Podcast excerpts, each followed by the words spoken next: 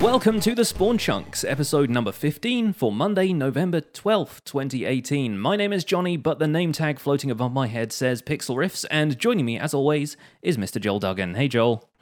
Good day, sir. How is it going? Not too bad. Not too bad. We've got a lot of progress on getting my roof sorted out, so I'm sat in a slightly darker room than I was because there's scaffolding all around me. What kind of new stairs are you putting on the roof? I'm thinking they're probably just going to be the standard red brick stairs. Although, you know, I don't know if the roofer has red nether brick available. I should ask him if he's updated to the snapshots yet. So, oh gosh, Minecraft jokes so soon, right? Let's chat about what we've been doing this week, because I saw you streaming the other day, so you've been back on the Citadel at least. Yes, I have been struggling to find any time to record and do any Let's Plays, and I just decided over the weekend. I normally do a little bit more prep where I'll say hey, I'm going to stream later on this afternoon and let people know and try to get a thumbnail and stuff like that. And I just 3 o'clock on a Saturday, I just you know what? I think I'm going to stream, and I'm just going to kind of toss it out there, do a quick tweet, and just see who shows up. You're just going to drop in, yeah. Yeah, so they were quieter streams than normal, which is fine. Still had some regulars and stuff in the chat who I really appreciate, and it was fun to chat with those people. But I've been struggling because I've been trying to figure out what to do next with the Inn on a Bridge. There is a lot of landscaping that has to be done. There's interior stuff. Interior stuff is really the block. I'm not looking forward to doing the interior. I don't even know if it's video worthy. It's almost something I just want to go and do and just kind of so this is what I did and then move on and just onto something else. I think a lot of times people might struggle with this where you've got a Minecraft project going. It's at 90% and you're struggling to finish that last hump. Yeah. You know, to try and sort it out. So because everything else is done and everything else is, I'm happy with everything else. I have been playing with the new texture pack, the new 3.1 version of the textures. I like some things. I don't like other things. Some things have grown on me, but a lot of stuff you're just nope. You know, the more I play with it, the more it feels like a change. You really do notice the cumulative high contrast of the pack. So because of that, I haven't really been in the mood for building. So I wanted to do some technical stuff. I've been watching some old Etho episodes. We're talking he's on a 1.3 or 1. Something like that. And he was doing water streams. I thought, you know what? With the new water mechanics, I want to try to do a little bit more with this kind of stuff. So for the longest time, I've been wanting to hook up the string drops and the spider eye drops from our triple spider spawner on the Citadel to the main water stream and get them someplace where they're more accessible. So currently it's a long hike to get to the spider farm, which is fine for XP. But if you just want more string, you want to craft a lot of wool or for whatever reason you need spider eyes for potions, it wasn't anywhere near our main hub in the meadows. So I created a water stream to move everything into a storage system at the top of the mine, and then have an overflow system that then puts it back into another water stream that goes to the main greenhouse, which is where we store all of our carrots and potatoes and pumpkins and all the stuff that you can trade with villagers. And of course, string is something else that you can trade with villagers. So there's an overflow for the string there. So I had a lot of fun on stream putting that stuff together. And I don't normally do technical stuff on streams. It's mostly building and creative stuff. So we had a little bit of creativity in decorating and coming up with the look of the storage room, but most of it was just digging tunnels and doing water streams. And so that was cool because I got to kind of flex the more technical side of the stuff that I got to do. And I did have a question though, because we were testing the stream, because this is a long stream. It goes the full length of Dartmouth Meadows on the Citadel, and plus the length of time it takes from the spider spawner. So it's a long haul. It's a couple hundred blocks in several different directions. As well as vertical. And so what I was concerned about at first was the timing of items despawning. But it turns out that the water streams in 1.13 are so fast that you can transport things a long way. Yeah. Most of the time without ice. You only have ice underneath the connectors, underneath the every 9 blocks you've got a slab with ice underneath. Just so it continues flowing and you can have another water source after that. Yeah, precisely. Yeah. So you don't need ice everywhere. And I keep on seeing this in Minecraft videos online. It's wow, your stuff is going to be flying. You don't need to use all this ice. Yeah. I do have some ice streams underground, but that's because we built those streams before 1.13 came out. Mm-hmm. And it's too much of a pain to replace them at this point. Exactly. So now I had dropped a couple things into the stream and they made it down to the very end. And then I put some renamed apples. I renamed them as test apples. And we put those into the stream. And they did make it, but I put them in the stream and then I quickly got up to the surface and flew to the other end and waited and waited and waited and nothing happened. And what had happened was the items had... I had left the chunks fast enough that the items were out of chunk load. Yeah. So I don't know exactly how many chunks are between point A and point B as far as taxicab distance goes. But I was wondering, like, if an item, if you're transporting an item over something like, say, 24 chunks and your render distance on the server is 12, what happens to those items when they exit that 12th chunk? Right, like, yeah. Do you know? I think they just stay there until you load the chunk back in again. They're probably going to lose all momentum is the problem. So if you happen to have, like, if there's an ice block right at the edge of that chunk and they stop there, then they're probably not going to catch the water stream on the other side when you walk over there and load it in. So I think they will just, they'll leave load distance and then they will just stop there. Like, any physics that were applied to them before no longer apply. Because they aren't loaded in. But I don't think they will actually despawn, because if you imagine it's like you've just died in a far-off distant place and the chunks where you died unloaded because you've respawned back at your base, those items are good for as long as you need to go back and get them, as long as you don't stay in loaded chunks near them for 5 minutes. Right. So I think the same is definitely true of items traveling through water streams and stuff like that. If they, and same with mine carts that go off on a rail out of load distance, they will just stop dead there until you catch up with them and prompt them to move somehow. I think if they're in flowing water when you reload that chunk, they will just start moving again. But if they come to rest on a block, it's going to be a problem. Yeah, yeah. Because I've seen items spawn in and they seem to spawn in the top part of a block and then fall to the bottom, like to the ground level. Yeah, they don't just appear right at, like, it's like spawn this, you know, mid block at least halfway up, and then apply gravity if gravity is needed. Yeah, and then things either drop or don't drop. Similar to, like, when you walk up to an area where you've died on a cliff and your stuff has exploded over all areas of it. Like, if you get there fast enough and your computer's fast enough, you can sort of see some items kind of like cascade, you know, down the different height levels. Well, that's good to know, because I figured it would be similar to the Nether, because way back before I knew how Minecraft worked, I was trying to transport items over long distances, and I thought, would it be possible to get the items into another portal, somehow get them collected into a hopper system on the other side, move them, you know, 16 blocks in the Nether and have them go a lot farther than that, you know, in the overworld, and then put them back into a portal. But of course, that doesn't work, because the Nether isn't loaded until you go in it. So the items just, but they're there. You don't lose them, but they're just sitting there. Yeah. Doing nothing. So that's good, because now in general, if more than one person is online, chances are all the chunks between the spider farm and the greenhouse are loaded. Or if you're not running and flying, if you're not putting stuff into the system and then flying immediately out of the area to stop the chunks from loading, because the auto dropper that I had putting stuff in there, of course, would stop working as soon as I'm out of range. Yeah. The idea is that this particular test was not kind of indicative of exactly how the system is going to work. Right now, there's a backlog of stuff that's being pumped through the system. What will eventually happen is, just like as string and spider R's are dropping out of mobs that you kill in the farm, then one by one, those items are shot into the water stream, and then they're just going to go down the line until they accumulate. The issue, however, now that I think about it, though, is that if they do exit the chunk distance, then they're going to clump up. Yeah. And that is not great for filters. Mm-hmm. So I've got 3 filters on the collection system for the string and 1 filter for the spider eyes. Now, I don't care if spider eyes go past it. Like, it's not the end of the world, because all of it is an infinite farm source. Like, we're never going to run out of string or spider eyes because of the way that the farm works, because they're all spawners.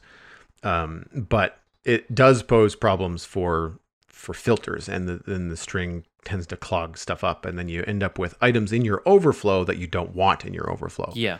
I think that's the point at which you need to install some kind of hopper to collect them before it goes into the filters, and then have that hooked up to a dispenser that's or a dropper that's just going to go on a clock and spit the items out one at a time, because then you filter everything through something that's going to collect them all, you know, in bulk if it needs to, but then still distribute them into the filtered item sorting systems one at a time, so that you don't lose out on that.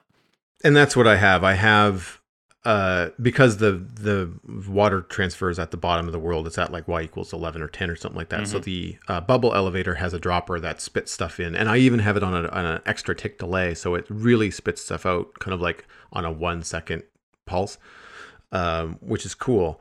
So it does mitigate that. However, I haven't checked to see if that's within the render distance or not. Like, so I there's a couple more calculations I have to do. To get it working. But it was a lot of fun. So, I mean, thanks for the people that stopped by on the stream, and I had some new folks. You actually sent a raid over on Sunday, because I decided to finish it up on Sunday, and so that was really cool. And I feel like it was a good exercise in doing some water streams and stuff on camera, because it's such a basic thing, but people don't necessarily show the process all the time. I can never do redstone on camera, anything technical, unless I know precisely what I'm doing. Maybe I've like sketched it out and created beforehand, or it's something that I've done, right? And I know like the back of my hand, like setting up a mob spawner I can do, but like so often when it's unfamiliar redstone, I'm having to troubleshoot stuff. I can't stream that because I get quiet, and I feel like I'm not being entertaining anymore because I'm just puzzling it over. And there's inevitably a bunch of people in the chat who know better than I do, who are trying to explain things, but when you try and explain stuff verbally through a chat, and I'm only half paying attention to that because I'm trying to pay attention to the game at the same time, it just creates this weird kind of like this atmosphere that I feel like I'm doing everything wrong but still not understanding the solution to it. And so I try and avoid those scenarios where I can. It's why I tend to stream kind of a little bit more like resource gathering stuff when I play vanilla, or occasionally if I've got a build to do, then I work on stuff like that. But it's one of the things that's made streaming Sky Factory a bit of a challenge. Because, and I've been watching your streams, and they're really, really cool. So that's what you've been up to, eh? I have, yes. I've been back into Sky Factory 3 now that I have a machine that can comfortably play really intense mod packs. As the main reason I stopped playing Sky Factory in the first place was because my old PC, the world progressed to the point where there was enough technical stuff going on, my old PC just couldn't handle it. The new one has been handling it perfectly. And so the system I have set up to split the content between Twitch and YouTube is that I stream it on Twitch. I have a VOD that goes up on Twitch, I have a VOD that goes up on my second channel, and I have replay mod recording Sky Factory the entire time so that I can make time lapses of it to go up on my main YouTube channel. The second one of those just went up today, and I'm really happy with it so far. I play Sky Factory in a way that basically nobody else does, because I build things. And most Sky Factory worlds I've seen, it's such a tech progression focused pack that so many people just build cobblestone and wood platforms for the different things they want to do, but don't bother putting any kind of artistic flair into it. They don't set up actual houses because there's no need for it. If you have a bed, or at least you've lit everything up, you don't need to worry about mobs or night. You don't need to have any kind of shelter. So yeah, like and one of the first activities you do in the sort of achievement book, the kind of quest book that it gives you, is set up a dark room mob farm, and that you really have to make sure that's the only spawnable space in your Sky world. And once you've done that, you're basically fine. You can just light up everything else. You can even get the mega torches and stuff that stop mobs from spawning, so you don't need to light everything up. And yeah, I time-lapse all of my Sky Factory stuff, so it makes sense to build things, because then you're going to have something that looks really cool appearing in a time-lapse. And everybody on the stream kind of gets that now. I feel like I've instilled the methodology in people who come and watch my Sky Factory streams, so they know that they're going to be seeing somebody who isn't as focused on the technical progression and is more like, let me build a cool thing to go around all of these modded contraptions that I've made. Because I don't know the first thing about some of the stuff I'm doing in those mods. I think having done the first stages of Sky Factory on my older streams, I know the first kind of few ages of the tech progression. I know how to get started with sieving dirt and gravel and sand and stuff to get resources. I know how to start generating stuff using Mystical Agriculture, which basically allows you to make plants that drop resources you can turn into basically anything. So you can get a plant that gives you dirt essence. When you combine 8 dirt essence, it gives you 32 dirt. And you're like, oh, okay, I can use that to landscape everything now. And you get the same with stone, but then you get the same, you get plants that can produce iron for you and diamonds and emeralds and redstone. And suddenly, yeah, you can basically do anything from that point onwards. Even with the other mods, there are compatibilities that allow you to make electrical steel plants and things like that. So once you've got a decent setup for that, which is the place I got to in my last Sky Factory streams, you can basically make whatever you want from there. And I know how to get that far, but then there's stuff beyond that that's like all to do with nuclear reactors and more kind of fantastical energy mods. Draconic Evolution is one of the things where you basically have to automate the killing of the Ender Dragon, killing of the Wither, so that you can harvest resources from them to make even more complex machinery, and then you can control the weather and you can generate new dimensions. And it's so like it gets really intense towards the end. And you start with just a tree and a block of dirt. And it's just one of those things where the escalation is one of the fascinating things about it for me. So I've been getting back into Sky Factory, and also as a bit of an antidote to vanilla Minecraft, because I feel like it's not that the honeymoon period is over for 1.13, but I feel like a lot of the focus that people had on it has started to dwindle a little bit, especially with people looking forward to the snapshots. So it's nice to dip out and get into something different. Yeah, no, I agree. For anybody that's looking to get like reignited with 1.13. Just as a side note, I spent a little bit of time watching Vintage Beef do Let's Plays in his new Vintage Minecraft server. Right, yeah. I think he's restarted that recently, hasn't he? Yeah, and he's not played 1.13 before. So it's been months, and this is the last few weeks has been his first weeks in the version of Minecraft with Update Aquatic. So he is very excited, and it's fun to see someone experiencing it for the first time and kind of reimagines or reignites your imagination and excitement for it. Like it's not that I had forgot about coral blocks, but it's like, you know what? My next build should involve coral somehow, because I found it. I've harvested a couple, but I've not built anything with it. Yeah. And so it's good to kind of like remind you like, hey, in case you're bored with this version, or if you're running low on ideas, you haven't done everything yet there, bud. You know, like I thought it was a nice reminder. But I was, when watching you play Sky Factory, the thing that kind of sparked my interest was the fact that you start off with so little and that you have to kind of come up with something from nothing. And I was like, how on earth does he mine stuff? And of course, then I watched you turn. I think you were sieving dirt and getting pebbles, and then pebbles eventually allow you to craft cobblestone. Yeah. And that's when I clued in. I was like, oh, okay. So he had one piece of dirt, and he, from that, he was able to create, I guess, enough pebbles to make one cobblestone, or I can't remember how you ended up with more dirt. It was compost. Compost. Yeah, you compost all of the leaves from the trees. And there are tools that allow you to get more saplings out of the trees, so then you can be guaranteed that you're not going to run out of oak wood. As a non-modded player, I've watched some series, but they're always like real world generated, like, you know, Nature's Beauty and traditional Minecraft worlds that have modded features, but there actually is terrain.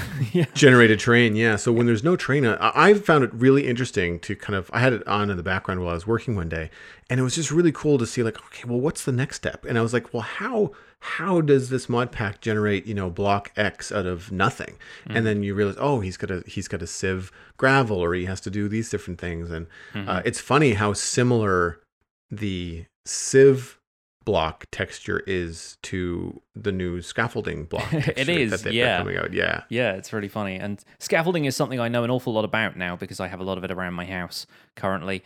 But it looks nothing like Minecraft scaffolding. Minecraft scaffolding is actually now in the new snapshots. Let's move on to the news and talk about this. So snapshot 18w45a came out this week, and there's nothing really surprising about it this time.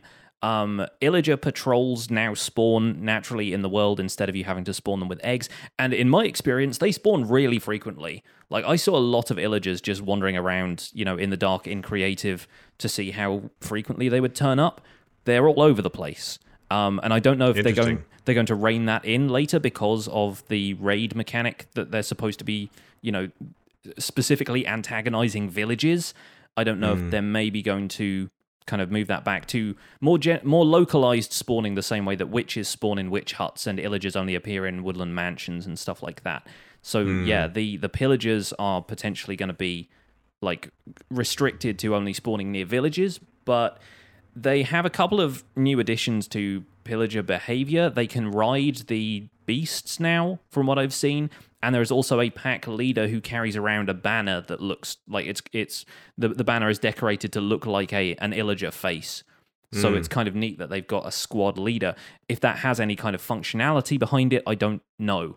I think maybe like they're the ones who spawn first and then spawn other illagers in around them or something like that. I'm not certain, but the way that it works, it might need to look for a space large enough to spawn the leader and the beast, and then after that, it will spawn in X number of illagers on patrol. Yes. Interesting. Yeah. One of the things that I think would be cool, if this mechanic is in there, this is just speculation, would be if you take on the patrol and you wipe it out, then great. That's, you have to protect the village.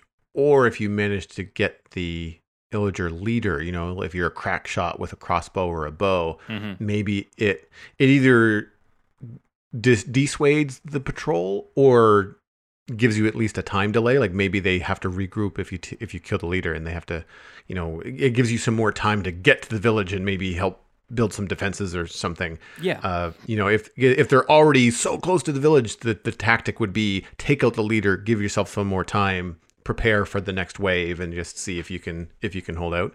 I hope they don't. I kind of hope that the illager patrols are not too efficient. That or they increase the number of villages around, because it would really suck if these frequent illager patrols wiped out your villages and the next ones were not for thousands of blocks. Yeah. It's like suddenly all of your villages are gone and you're like, wait, I was going to make a breeder. I would say that would become a real problem. Then again, there's always the option of just curing zombie villagers at that point, though. Like I have on occasion, I've spawned in a place where there are no villagers around. I've just made my own. I've just waited for a couple of zombie villagers to come along, trap them, name tagged them, or give them items, and you can usually kickstart a village that way. But that does obviously require you to have potion brewing and enough gold for golden apples, and there's a lot of other requirements there. Later game stuff. But hey, that also means that you have a village, which means that your illagers are going to be spawning near it, right? Like, does it have to be a Minecraft village, or is it just a designated village as the game code sees it? Yeah, that's another interesting point. Is are they going to be able to show up if it's tied to villages, if you create your own? And yeah, like an iron farm, for example, like, are they now going to show up there? Another point I saw somebody make was, now that the stray cats are a separate thing from the ocelots and they spawn around villages, does that mean we're going to be like constantly killing cats in our iron farms as well? Because if an iron golem spawns there and a cat spawns there, they're both going to go down the same lava drop. So they're just going to become cat murdering machines, which is upsetting as a cat lover. So yeah, maybe we'll see some designs that take that into account, and maybe we still don't know what this is going to do to affect iron golem spawning mechanics, so maybe the iron farms need to be completely different anyway. Yeah. Do illagers drop anything? Do they have like a standard? I think emeralds, which means that this is going to be the first kind of like AFKable emerald farm, if you can somehow like trigger pillager spawns super often, because like illagers in woodland mansions drop emeralds and their weapons as loot. So I presume crossbows and stuff as well. Yeah. Crossbows and emeralds. That would be cool, because if you dig a big enough ditch and you can convince these guys to try and cross it, or if you can force them into it and you can AFK in the village with like a moat or something, you could potentially farm illagers. I'm curious to see. I almost want to go try that now. It'd be the same as any other mob AI, though. They'd probably just walk over two open trapdoors thinking they were solid blocks, in the same way that you can force like creepers to walk down those and things like that. So yeah, it could happen. And I think CubFan even tweeted something to the extent of like, well, here's the first, completely automatic emerald farm without having to trade with anybody. I still don't know if it's going to be a more effective strategy. Depends how easily you how can frequent, force, what the drop rate is, all that kind of stuff. Yeah. But it's going to be an interesting time. Moving on with the snapshot, scaffolding is in, as we were talking about. It functions slower than the Bedrock version did, which is interesting because they talked about being able to climb up and down scaffolding quite fast when they introduced it at Minecon. I had a quick sort of comparison side by side thing, and the Bedrock version is definitely faster than a ladder, whereas in Java Minecraft, in the snapshots, it's as quick as a ladder. It's the same speed as a ladder. Same speed. Hmm. Yeah. I ran a fun experiment to see whether it could prevent fall damage, because I was getting very inconsistent results from it when I was trying it in creative. I'd kind of, you know, fly up into the air in creative, you know, drop myself back into survival mode, fall onto this thing holding shift, and see if I could catch myself on the scaffolding. And at certain heights it worked, and at certain heights it didn't. So I did the maths, because I had nothing else to do that day, apparently. And I've made a series of like scaffolding crash pads, and there's a video about this up on my channel, where if you drop onto a single layer of scaffolding from 30 blocks up, holding shift, you are fine. It will catch you. But above 30 blocks, you're traveling at a slightly faster speed, the way Minecraft calculates your fall speed, meaning you can't catch yourself on a single layer of scaffolding. If you put two layers of scaffolding, it's, I think, 123 blocks or something like that you can fall from, which is about half the height of your average Minecraft world, is probably higher than most people will be building anyway. Mm-hmm. And I think three layers of scaffold would be a drop from build height to bedrock, but if you somehow got higher than that, like if you were falling after flying up into the air with a Lytra and you fell directly onto the scaffolding, maybe you couldn't catch yourself then. Four layers of scaffolding, you can fall any distance, and if you're holding shift, it will catch you. So I watched your video, and I had a solid laugh when you fell 10,000 blocks. I just wanted to pick a random number out of the air, and it turned out to be 10,000, and then I found myself having to come up with stuff to say on the way down, because it takes a while to fall. I think that was about 5 minutes of the video. The whole half of that video was just me falling. And it was a solid fall, yeah. And no visual except the debug info, because it doesn't render the player when you're that high up. But it's fun. And a lot of people in the comments especially were saying, like, well, you can just fall into a single block of water and you're fine. And I went, yeah, but there are some places you can't put water, like the Nether. So having a scaffold crash pad on the Nether roof would be kind of fun if you're building a gold farm up there and you want to be able to just jump off. You don't have a Elytra yet, or maybe your Elytra isn't as reliable. You can always just jump onto a crash pad like that, just hold shift, and, you know, you've got a maximum of 128 blocks on the roof of the Nether before you hit build height anyway, so a couple of layers of scaffolding, you're probably fine. Also, just for aesthetics, if it doesn't make sense to have water in your build to jump into, it's an alternative, and I like having alternatives. I like having a little bit of stuff to play around with when, you know, in this house that I, for whatever reason, have 128 block drop in, I don't necessarily want to fall into water. It's also something that maybe you could create a fall that is safe for you, but not safe for anybody who might want to sneak into your base. So you've got like a drop shaft, people are expecting water to be at the bottom, they're not holding shift, and then they just go splat on the scaffold, whereas you hold shift and you glide right through. So there is potentially use for stuff like that, even if it doesn't necessarily, you know, bring a new mechanic into the game in surviving that kind of fall. It's at least an option, and I like that. Well, it's an option, especially if you want a drop that's more than a 1x1 tube, right? Like if you wanted to have a 3x3 or a 2x2, I mean, slime blocks are okay, but then they kind of make you bounce a little bit, and I always find it kind of ruins your navigation momentum. Yes. You know? Yeah. In my swamp mine, I have a single shaft drop with three vines at the bottom. Yes. But then you've got to deal with having string to keep the vines from going anywhere. And You have to have it at 1x1, because if it's not 1x1, then you could potentially miss the vines. Now vines, at least in 1.13, will grow on all sides of the block. They don't just do the one side, which is nice. Yeah. So you really don't have to worry about that kind of stuff. And you can do the same thing with ladders, but it's possible to fall on top of a ladder instead of catching the downward part. So the downward part, yeah. You can occasionally just go splat.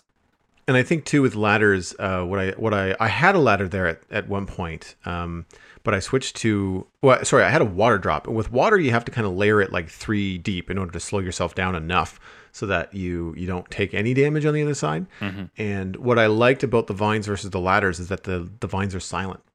I've got the three vines will just slow you down enough where you just kind of gently drop out the other side as if you just dropped out of a 3-block. Yeah. It just kind of eases you into the space. It really just kind of gently drops you down.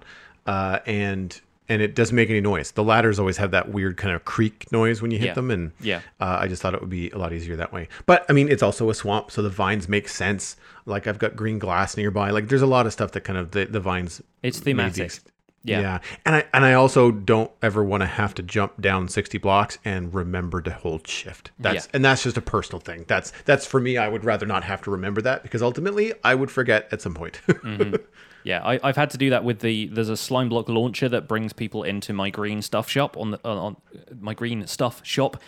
Decidedly Vanilla server, and I had to put a sign in there that says don't hold shift when you jump in, because holding shift on slime blocks makes you fall and you don't bounce to the point where the slime block thing is going to catapult you into the store. So yeah, putting like adequate signage around is how I would remember to do it. But I agree. It's one of those things where, like I said, it's an option, but it's going to be, you know, up to personal preference whether you use it or not. As for the actual use of scaffolding, the intended use of scaffolding, have you had a chance to play around in the snapshot? Have you had a go at actually using scaffolding yet? I haven't, because I for whatever reason, scaffolding just never really interests me. I don't find it in a very attractive block. Mm-hmm. It's the right color. Like, it makes sense. It looks like, you know, dried out bamboo as opposed to bamboo growing in the world. That's green. It looks like the right beige color. Yeah. I'm disappointed in the quote-unquote multi-use of the block. Like, you can't really use it for anything else unless you want to build a wicker chair, which I don't. Yeah, I've seen a lot of wicker chairs. Yeah, but that's what I mean. It's like, well, it's just, it doesn't match anything. Like, it's an odd thing. It doesn't make a lot of sense in any other use. But I was watching a Mumbo Jumbo video, and he put into very simple words what I was feeling about it, and that is, like, I'm just going to use netherrack because of the horizontal limitation. The fact that you can, it's nice that you can build up, and that you can build up by clicking on the bottom block, and it just kind of pushes up, you know, like a reverse Tetris. Like, it just kind of like jams itself up. It removes the need to pillar by jumping up and down on top of it. Right. That's cool. But the fact that you can only build 4 blocks horizontal, which really is the thing you need scaffolding for the most, is to get out to hard to reach places, not necessarily up to hard to reach places. And when you've got your 4 block limit, then you just start dropping scaffolding all the way to the bottom. I do not see myself sitting on the edge of 4 blocks of scaffolding up 50 blocks in the air, clicking another 50 times to put a pillar down there, and then keep it, you know, to continue going. At that point, I'm just going to grab whatever block I have in my inventory and use it. So I don't see myself using bamboo for scaffolding at all. I probably am just going to use it for fuel. Yeah, I think it's got its uses. The main thing that I feel like a lot of people overlook or don't necessarily consider, like, the benefit that I feel like it is the ability to, if you fall off the top of your scaffolding pillar, you can just climb back up it again. It's removing the aspect of having to, you know, dig 5 blocks of your netherrack pillar out, and then pillar up 5 blocks, and then dig out the next 5 blocks if you want to pillar back up to exactly the same place you were before, which is something I find myself doing more often than not, especially with building my cruise ship as an example. Like, I had to build some stuff onto the side of that, especially the lifeboats that I was building recently. And if I don't have the right kind of, like, easily mineable material, stuff like netherrack or slime blocks are actually really great because you can just punch them. But then they have that problem where if you stand on them, you sort of jiggle up and down a little bit, which is really distracting. But if I don't have the right kind of materials for that, I'm left pillaring up with either the materials I'm trying to build with, or, like, I was built pillaring with concrete, which doesn't mine particularly quickly, and so it's a pain to remove. And if I fall off it, I have to, you know, glide back onto it with my elytra, which means I'm wasting fireworks, I'm wasting kind of time and all sorts of stuff. Whereas if I just had a simple scaffolding pillar that I could climb up and down at will, then that saves me a little bit of time and effort. And once again, the benefit to scaffolding being that if you break the bottom block, the entire thing breaks and brings everything else down with it. That's actually quite useful in the grand scheme of things. The counter argument to that, I suppose, is, well, why not just put a ladder up the side of it? And I mean, that means you've got to go and craft ladders, but ladders and wood and stuff is everywhere, whereas you do have to do a fair amount of both traveling to find the bamboo and then farming to get enough bamboo to make a lot of scaffold. So it's definitely going to be you either want it or you don't. I feel like there are a lot of people who aren't going to bother with scaffold at all. I feel like there are a lot of people who are going to swear by it. I agree that the horizontal build limit needs to be expanded. And maybe that's something people can do with a data pack or just editing the config files for your server, because it's all done data-wise. It's all done with like your distance from a scaffolding pillar is how it's calculated. Right. And that's in the debug info. So presumably there is a way that you can increase the limit or completely remove the limit entirely and use scaffolding the way everyone's imagining using it. I don't know if that's something Mojang are going to implement themselves, or thanks to some player feedback, or if that's just something that will be left up to the individual people, the same way entity cramming is now, where you can completely remove the limit on entity cramming if you want to, or if you find it a useful mechanic, you can go ahead and do that. I imagine scaffolding will be one of those you love it or you hate it kind of things.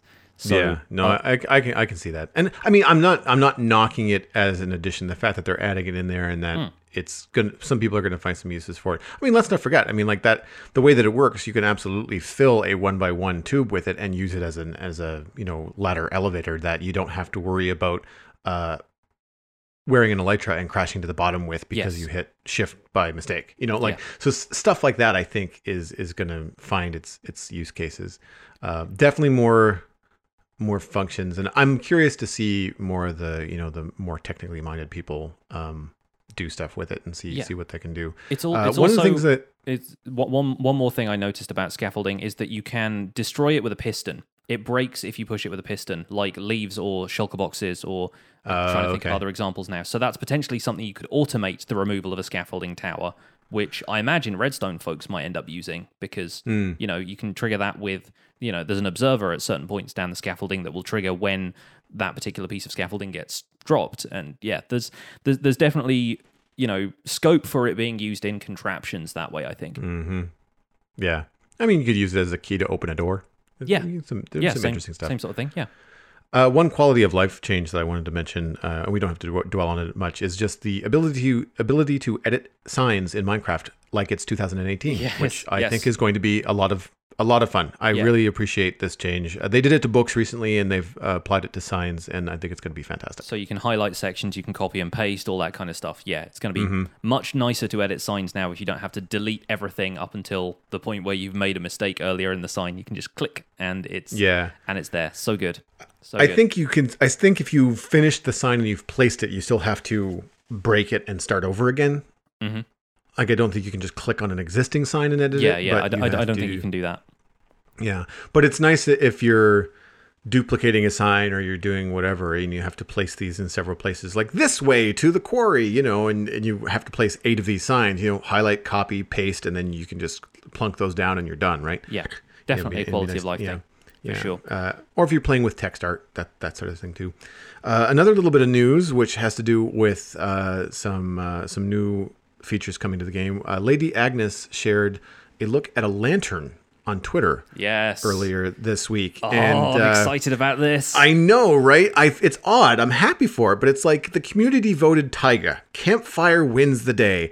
And Lady Agnes is like, here, hold my torch. Exactly. And then shows you this lantern, right? It's what I said on Twitter. I was like, it's kind of a kick in the teeth for everybody who was like, I really want campfires because we have so few light sources in the game. They're like, here, lanterns are here now. The fun thing about lanterns is that they were originally slated to appear in the game ages and ages ago when Notch was first developing stuff. I think this was like back in the era of Minecraft Classic, or at least in dev. So I didn't know this at all. Yeah, Notch planned to replace torches with lanterns, or at least like have lanterns as the light source that you didn't need to renew, and torches were going to go out after a certain period of time or in the rain, and you'd have to relight them with flint and steel. And then everyone went, no, what are you doing? Like, we already use torches to mob-proof an area. Like, they shouldn't just go out after a certain amount of time because suddenly everything around us is unsafe unless we crafted these lanterns. And I don't know what his proposed crafting recipe for the lanterns was. And I think there are now some people who push back on that and say, well, yeah, there are mods that do stuff like that where torches have to be replenished or lit or whatever, and it's a similar mechanic that you'll find in Ark Survival Evolved where torches have to have fuel and stuff so that they can continue to burn. Pixark did the same thing, and that's a kind of, again, a love it or you hate it kind of feature. Like, it either makes the survival game more exciting to you if you have this light source that you can't rely on as much, or you hate it because you're a builder and you just want things to stay lit so you can build without creepers walking up behind you. Yeah. I don't think this lantern is going to have the same functionality. I think Lady Agnes did clarify that they don't plan to implement that original vision and have torches extinguish. It's just going to be another type of lighting source. But isn't it pretty? It is really nice looking. It does sort of feel a little modded, but in the fact that it exists, but its look still feels very vanilla. Like they've not gone overboard with how it's decorated. It still feels like a Minecraft lantern. Yeah, it's not like this Dickensian like wrought iron curly kind of corners on it and stuff. Yeah, like it's a cube on a chain. Like like it's not quite a cube, but it's a slightly elongated cube. Yeah, but it has that look. I like the look of it. I mean I've got my opinions about the flat pixel chain. You know, like I wish that was a little bit rounded, not rounded, but like had some depth to it. I'm curious because I was looking at some of the replies to the thread. And two that I wanted to point out were someone suggested that the lantern would give off light if you held it in your offhand. So as if you're going caving and you choose the lantern's going to give off light. One of the other replies was like, well, it probably will if you use Optifine because every item or entity in the game that gives off light with Optifine does so when it's sitting on the ground, like a torch floating on the ground will actually give off light. Doesn't affect the block light, but it affects like your aesthetic visual light. Yeah, in the same way that Optifine does the dynamic lighting feature. Exactly. Yeah. But it would be cool if in vanilla Minecraft, without any mods, that the lantern actually did light your way. And a torch would not, and the lantern would, or they both do, and the lantern does a better job. So it gives you a reason, a function to craft the lantern beyond just aesthetics. Yeah. And they are quite keen on adding functionality to new stuff that doesn't necessarily already have an analog in the game. So, we'll see. And then aesthetically speaking, again, like I say, I like the look of it. But somebody else suggested that if you hit it with string or tapped it with an item, that you could increase the length of the chain. Right. Similar to like when you put a repeater down and you hit it a few times and it changes the length of the tick on the repeater. It would be neat if you could use, I would suggest maybe not string, but possibly like an iron bar. If you had iron bars in your inventory, you could hit on it like you would bone meal a plant and the chain would go, one or two clicks longer. Maybe maybe it's a quarter the length of a block. So like, you have to hit it 4 times and then you have a full length of block chain. And maybe that's the limit. I don't know. It would just allow you to do some different stuff with it, I think. I hadn't read any further down in the thread. I'd just gone, oh, lanterns and cool, and then clicked away. But like, isn't this community good at coming up with good ideas? Yeah. I followed both. I think that chain comment might have been on Japa's retweet of the image. The only thing that I think is unclear at this point is whether or not you can attach the lantern to something horizontally.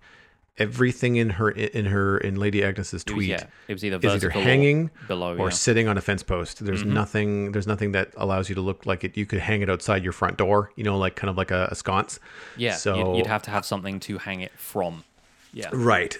It could be an item frame. Like I don't know what they could do. I feel like that should be something that just.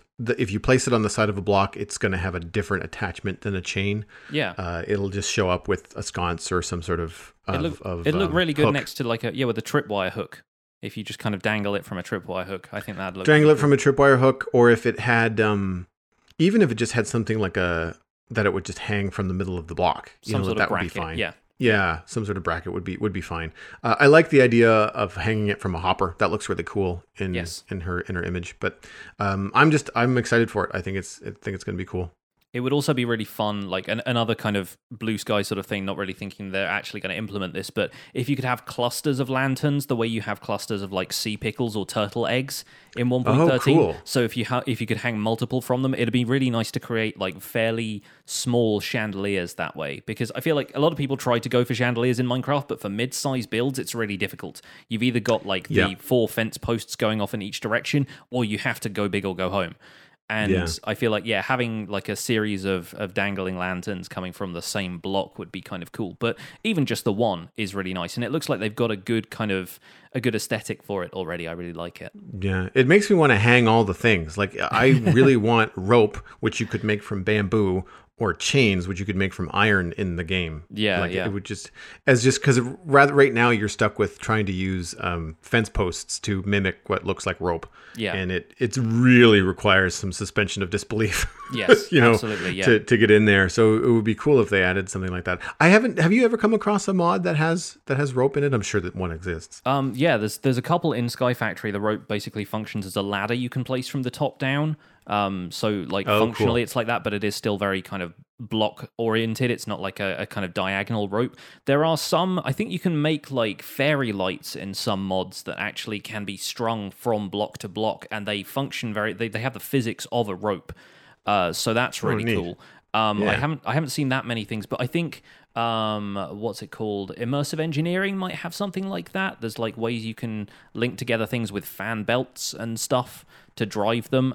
But yeah, that's all mods I haven't looked into, but it's definitely possible. I imagine people have done it quite frequently. I've actually seen people make like miniature drawbridge kind of things using leads with animals kind of buried under a block. So like you attach a lead to a chicken or something like that, and then you attach the end of the lead to something above the ground, and or like a fence post, and it just looks like there is kind of a drawbridge rope there without you having to see the chicken in the first place. Yeah. But yeah, it's a little bit of a pain to set up. It's not like you can just click one end, click the other end kind of thing. So yeah. It'd be fun to do stuff like that, but it would get out of the blocky aesthetic of the game if we had something that would just went diagonally, you know? So I feel like... Oh yeah, I'm thinking strictly vertical, you know, like it would be something that you could do, or even horizontal would be kind of cool if you wanted to have a rope go, like a rope bridge or a chain going between two blocks just to kind of accent something and not have it droop, like not apply gravity to it, but...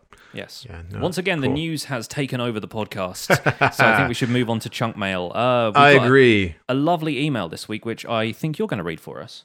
Yeah, so Melanie wrote in, and she also goes by May Lee 79 in Minecraft. She said, "Dear Joel and Pixel Riffs, I thought about writing in a few weeks ago, but after this podcast, I knew I just had to.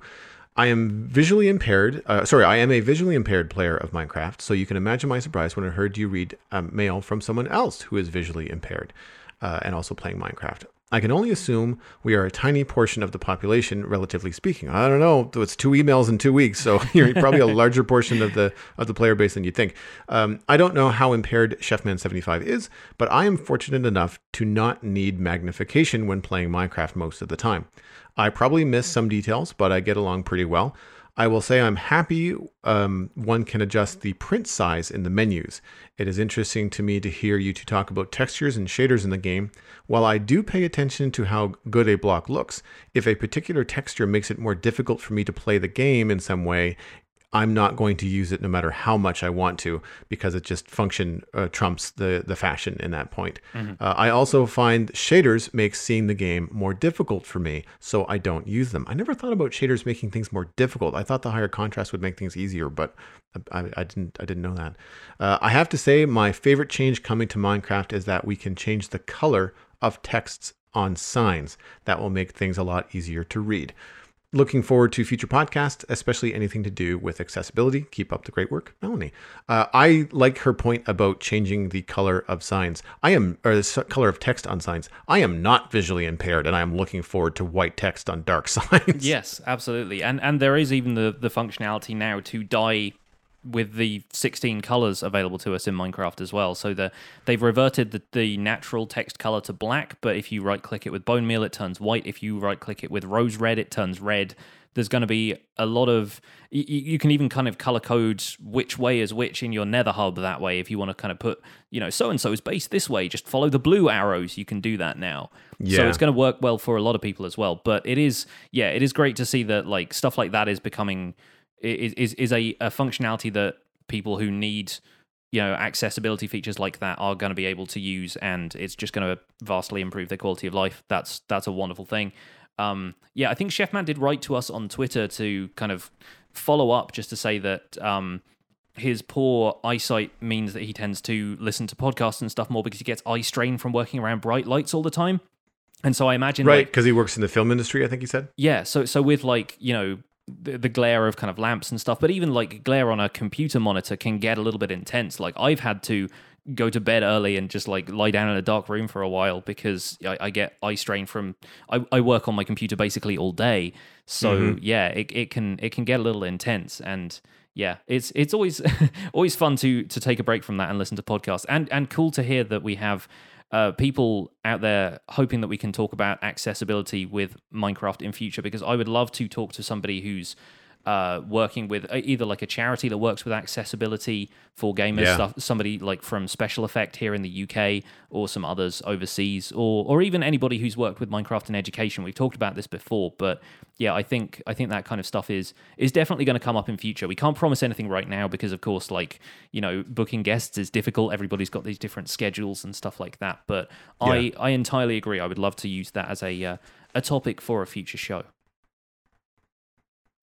So with the lantern being the main thing that is kind of the main news item this week, I wanted to talk about lighting a little bit more, just for our main discussion topic. I know we're running a little long here, so it probably won't take super long, but I want to talk about lighting for both mob proofing and aesthetic purposes, because we all need to light stuff up from time to time to make sure that we aren't going to get creepers spawning and like monsters that we have to fight and stuff.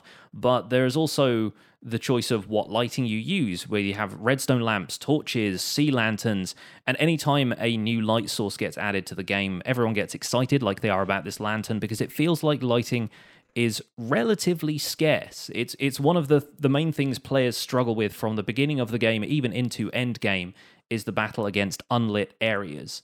How do you feel about the way lighting works in Minecraft right now? Do you enjoy kind of spamming torches everywhere, or would you prefer to have some other kind of system in place for those? Well, I definitely don't like torches. I find that they really don't work with all the aesthetic things you want to do in Minecraft. So it's okay if you want to build like a tiki village or a medieval town, torches gonna make sense. But without a lantern, you have to make lanterns out of torches and trapdoors and or possibly redstone lamps, etc. So I find that the sub block light source is lacking. That's why I think I'm so excited about lanterns, because beyond torches and end rods, pretty much everything else that you use to light in the game is a block. Like it's a full size block. You know, glowstone. It's a redstone lamp. Yeah. Exactly. So that kind of thing. And I feel like very early on in my Minecraft playing days, we started dropping torches below the surface of the ground and putting a leaf block on top of them. Mm-hmm. Yeah. You have to place more because it reduces the reach of the light from the torch, but boy, does it look a lot nicer. Yeah. I think doing that with jack-o'-lanterns became quite a common thing as well, because they provide just like one more point of light than torches do in terms of the actual mechanics of it. Yeah, exactly. And that's something I do find a little bit tricky, and I wish worked a little bit differently in terms of the drop-off of lighting. It makes sense once you kind of break it down. There are 16 light levels at any point in the game from most blocks, and that includes a 0 all the way up to a maximum of 15, 15 being the block immediately above the light source or below the light source. Mm-hmm. After that, when you start going north, east, south, or west, you start dropping by one light, I guess, count. So one block away is 14, another block away is 13, and it doesn't matter whether you're going up, down, left, or right. It's all taxi cab distance. So if you go at an angle, you drop 2 light beats from the original, or light level, I guess I should say. Mm-hmm. You drop 2 light level from the original source. So very quickly, when you have a light level that starts at 15 or 14, you can get down to 7 without having to go very far. Specifically, if you've got lights in the ceiling, on say like a 5-block ceiling, you know, that's... What is that? That's, say, 15 in the ceiling. So that's 14, 13, 12, 11. You're down to 10 by the time you actually hit the ground. And then you get 3 blocks away from that, and stuff's going to spawn. And stuff's going to spawn. So that means you've got to have ceiling lights like every 3 blocks, really. Yeah. Which is problematic. Now, I've been playing long enough that if you just place torches with 5 blocks in between them, you absolutely will cover everything. You won't have any spawning spaces. That may be not the most efficient, but it's the easiest to remember. 1, 2, 3, 4, 5, 6 is a torch, and then you just kind of grid from there, and you should be good. Again, not the most aesthetic thing in the world. So what I wish that the vertical drop-off of light would be different. I'm okay with the horizontal. It's a good game mechanic. I appreciate the fact that they have to have something like that in the game. I wish it was easier to hide lights, or that the some of the, we'll call them glitches, the blocks that let light through. So there are transparent blocks in the game, things like hoppers, chests, glass, but also some blocks like upside down slabs and upside down stairs that let light through aesthetically, but they don't affect the block level. So yeah, stuff can still spawn, even though visually when you look at it, it looks nice. It looks like a nice dim light, but it doesn't work. I think any block that wasn't a full block did used to let light through. I think that has been changed at some point because it was fairly clear that, you know, a full slab of material covering a light source shouldn't actually let light through. The fact that the visual kind of indicator is that it still does have some light glowing from below it is really strange to me, and it makes for some cool effects. But the fact that it isn't then emitting light or letting light pass through it is kind of counterintuitive to what you're seeing. So yeah, it gets a little frustrating at times, that. Yeah. And we've had some complaints on the Citadel from some newer folks that are just getting used to playing on the server. We're like, wow, there's a lot of mobs in different places. Like, well, we don't like torch spam. I find it looks really ugly. So if a area has not been coated with the subterranean light sources, then there's just no torches there, so you get some mob spawning. And to that I say, well, bring a bow and arrow with you. Like, I mean, yeah, exactly. It's survival. It's not meant to be cushy. So I do find that there needs to be more options for, I don't want to say hiding light sources. I just wish there was a better way to, I guess, distribute light sources with a more consistent way of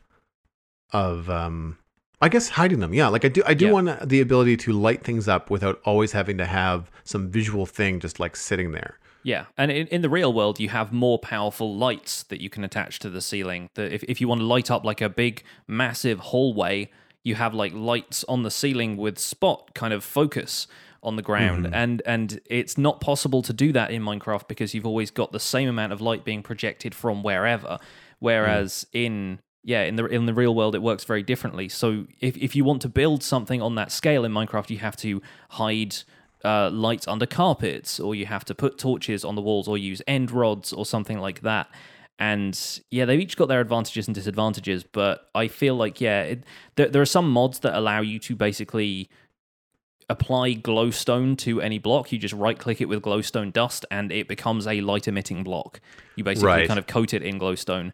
Coated in light, yeah. Yeah, and that becomes a lot nicer for builds like that because you can simulate the fact that light is just being ambiently projected and is sort of radiating from everywhere without having to have a torch every 5 blocks. Mm. And I go back and forth between seeing torches as an ugly light source but a necessary evil and barely noticing them at all because I'm so used to just seeing grids of torches in sort of the surroundings. I'm more interested in looking at what's built there and what I'm potentially building there. So they almost become a part of the landscape. And I don't know if that's a good thing or not, but I think ultimately to some people, torches are going to be much more distracting than they are for me. And right now, and you can spruce them up a little bit. Pardon the pun. You can put them on a fence post, or you can attach them to a wall with a item frame and a slab in it, and it looks kind of like a sconce. Like you can do a little bit to kind of make them look less like default Minecraft torch stuck to a wall. Yeah, but like you said, there's mechanical implications to that. If you put them on a spruce fence, then they're already a block above the ground, and they're projecting light from further away. And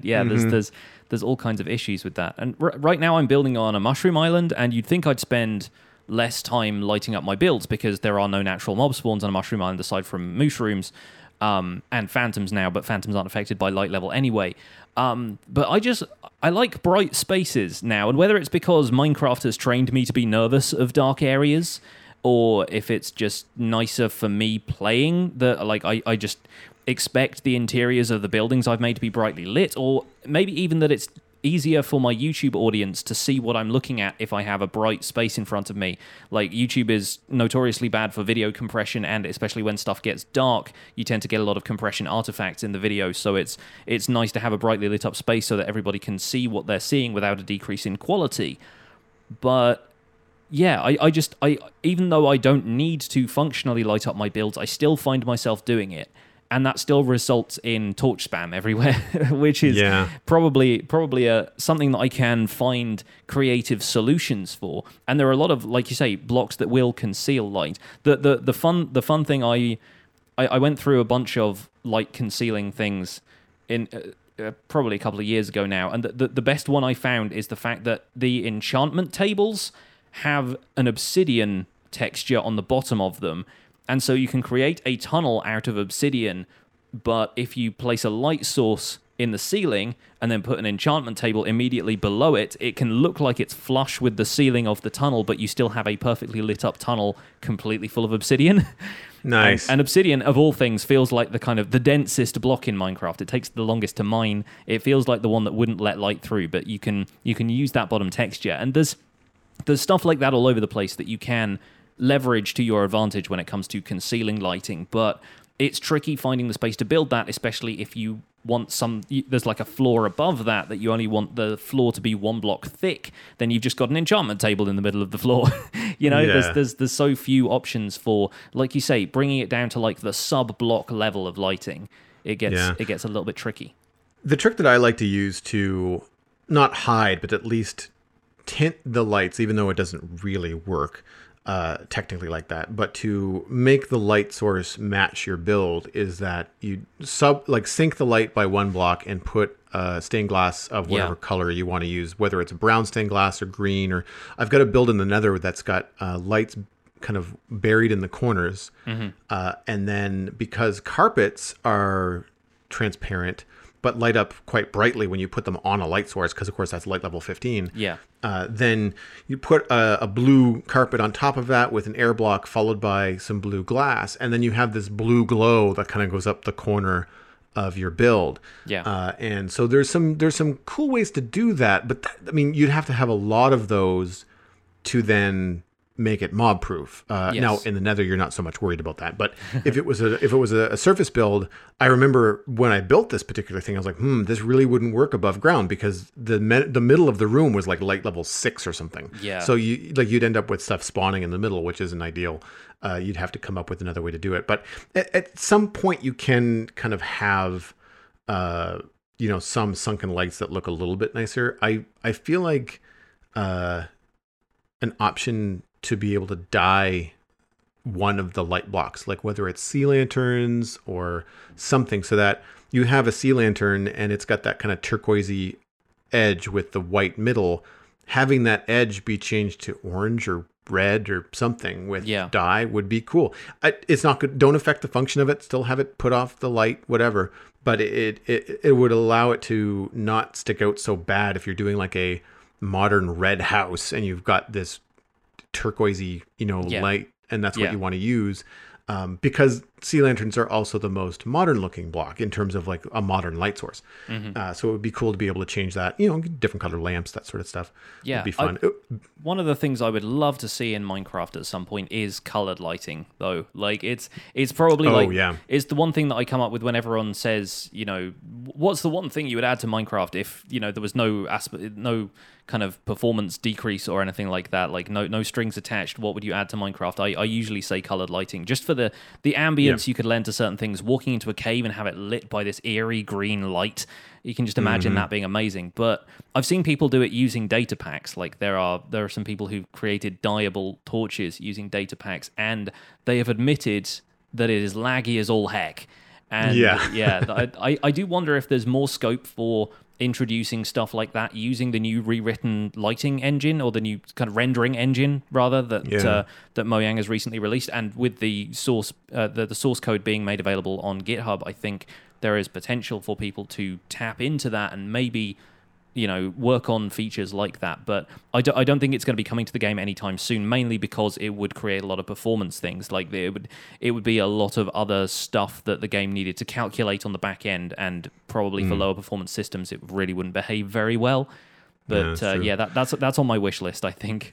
A nice middle ground is just changing the texture, like the texture color of the item. I feel like it would give the illusion that you've got colored light, and that's what I feel like a lot of stained glass does. Like if you've got light coming out from underneath underneath green glass and is reflecting off of, say, like green concrete, it does make it feel like green light, even though technically it's not. Yeah, yeah. And you can put like moss up the walls of a cave or something like that. You can add touches in that simulate the fact that the light is doing that, even if it's not. Yeah.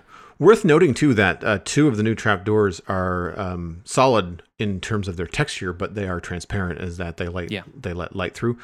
The spruce and dark oak trapdoors are fantastic for completely concealing your light, but allowing it to keep mobs from spawning, which it's definitely a trick that I've used. Birch doesn't have any holes in the texture either. Birch is completely solid. Oh, that's right. It looks kind of transparent because it's got that white kind of paper. Yeah, it has like a window to it.